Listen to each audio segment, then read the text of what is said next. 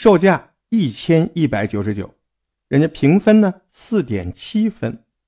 哎，这很明显哈，这 C 耳机就出来捣乱的，它根本不会有人买嘛。啊，评分又不是很高，啊，要一千多块钱。但是问题是，一旦我们看到了 C 耳机，我们难免呢可能就会这么想：哎，这一对比的话，你看啊，这个 A 耳机价格又便宜。品质又高，而且我都不知道现在耳机都要这么贵了，都上千了哈。那我买个三九九的这个 B 耳机，那会不会显得太廉价了一点儿？哎，算了，我还是咬咬牙买 A 耳机得了。你看，你就上钩了吗？对不对？这就是锚定效应，利用你的第一印象，先入为主，朝你下手。呵呵呵。第二个套路是什么？第二个套路叫贩卖底层焦虑。啊，你有没有想过那些什么名牌包包，它为什么卖几万块钱的奢侈品牌，它还会卖两三百块钱一支的口红？你看看，哎，这是为什么？嗯，说到前一阵子不是有个很火的电视剧《三十而已》还是而立？啊，就是那个顾佳。对吧？里面不是有一张图吗？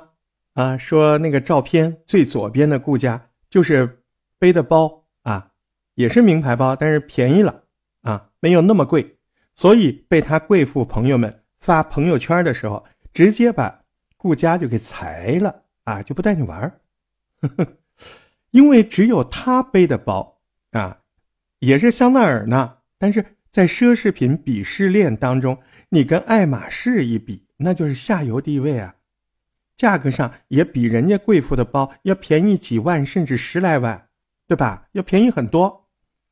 但这个事儿是什么呢？这个事儿其实就是让奢侈品最重要的功能暴露无遗。最重要的是什么？优越感。人们买奢侈品绝对不是为了使用，更多的就是购买什么呀？高人一等的感觉。当很多人，我买不起几万块钱的包，啊，我又很想满足自己优越感的时候，会怎么做？哎，我就会选择购买几百块钱的名牌口红，给自己的焦虑打一针止痛剂。啊，我买不起这个 LV，可是我买得起 LV 的口红，对不对？我买不起 GUCCI，可是我买得起 GUCCI 的小小香水儿，哎。这个就是缓解他的焦虑啊，但是，哎，我们似乎忘了，几百块钱对于一支成本只要几十块钱的口红来说，这也是极其昂贵的。那除了奢侈品之外啊，奢侈品能够激发身份焦虑，你看看啊，还有什么孩子的教育培训课程，它就会激发家长的鸡娃焦虑。你看那些广告都都多欠多缺德，那广告太厉害了。你来，我培养你的孩子；你不来，我培养你孩子的竞争对手。哎呦，这些广告写的真是太厉害！医美类的产品嘛，这激发外貌身材焦虑啊；保健类的产品激发人类的健康死亡焦虑。而正是因为贩卖焦虑，就是在狙击我们人性的弱点，所以啊，一般这一类的产品通常都是超高利润。暴力，你看看，这点套路就是让你各种焦虑。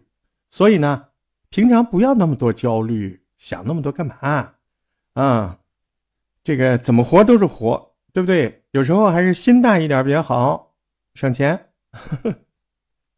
第三个套路是什么？第三个套路叫营造稀缺感。啊，比如说你觉得一双球鞋看上去还挺不错的，时髦好看，但是。一双球鞋卖你一万块钱，你能接受吗？二零一六年，呃，品牌不能说啊，这个大家都知道，球鞋品牌很有名的啊，限量发行的这款 NMD 蓝色红色配色的那个球鞋啊，我这么一说，很多懂球鞋的马上知道啊。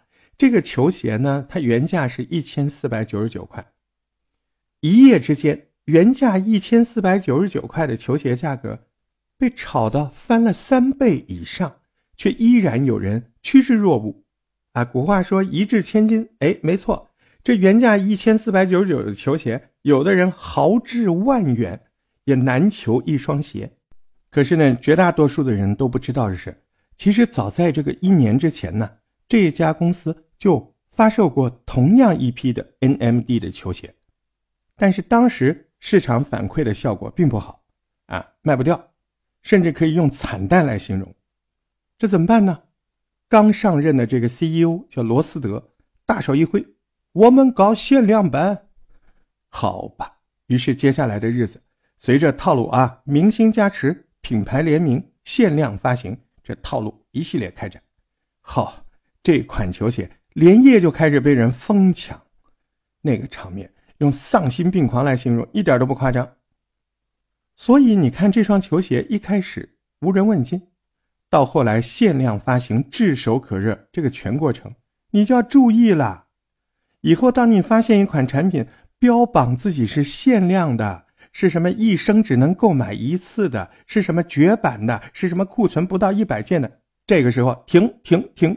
你要冷静，你看看他到底是不是在刻意给你营造一种稀缺感，设计了一个饥饿营销的陷阱等你上钩。啥稀缺？再有人跟你说稀缺，你就大声回答他：哦，这么稀缺，那我也不好意思单独占有，还是让给更需要的人吧。好。希望今天这个节目真的能够为你省点钱哈，哎，你说最近双十一什么不该去看的直播带货，你少去凑那个热闹啊，你忍不住的。那些带货主播恨不得会做法，会喊你美眉，喊你宝宝，你冲瞌睡还给你敲锣，少去想什么啊，买什么会省钱，你得了吧，不买最省钱。哼，当然了，也不能物极必反，该花的还得花，该买的还得买。嗯，祝大家花的开心，买的合适。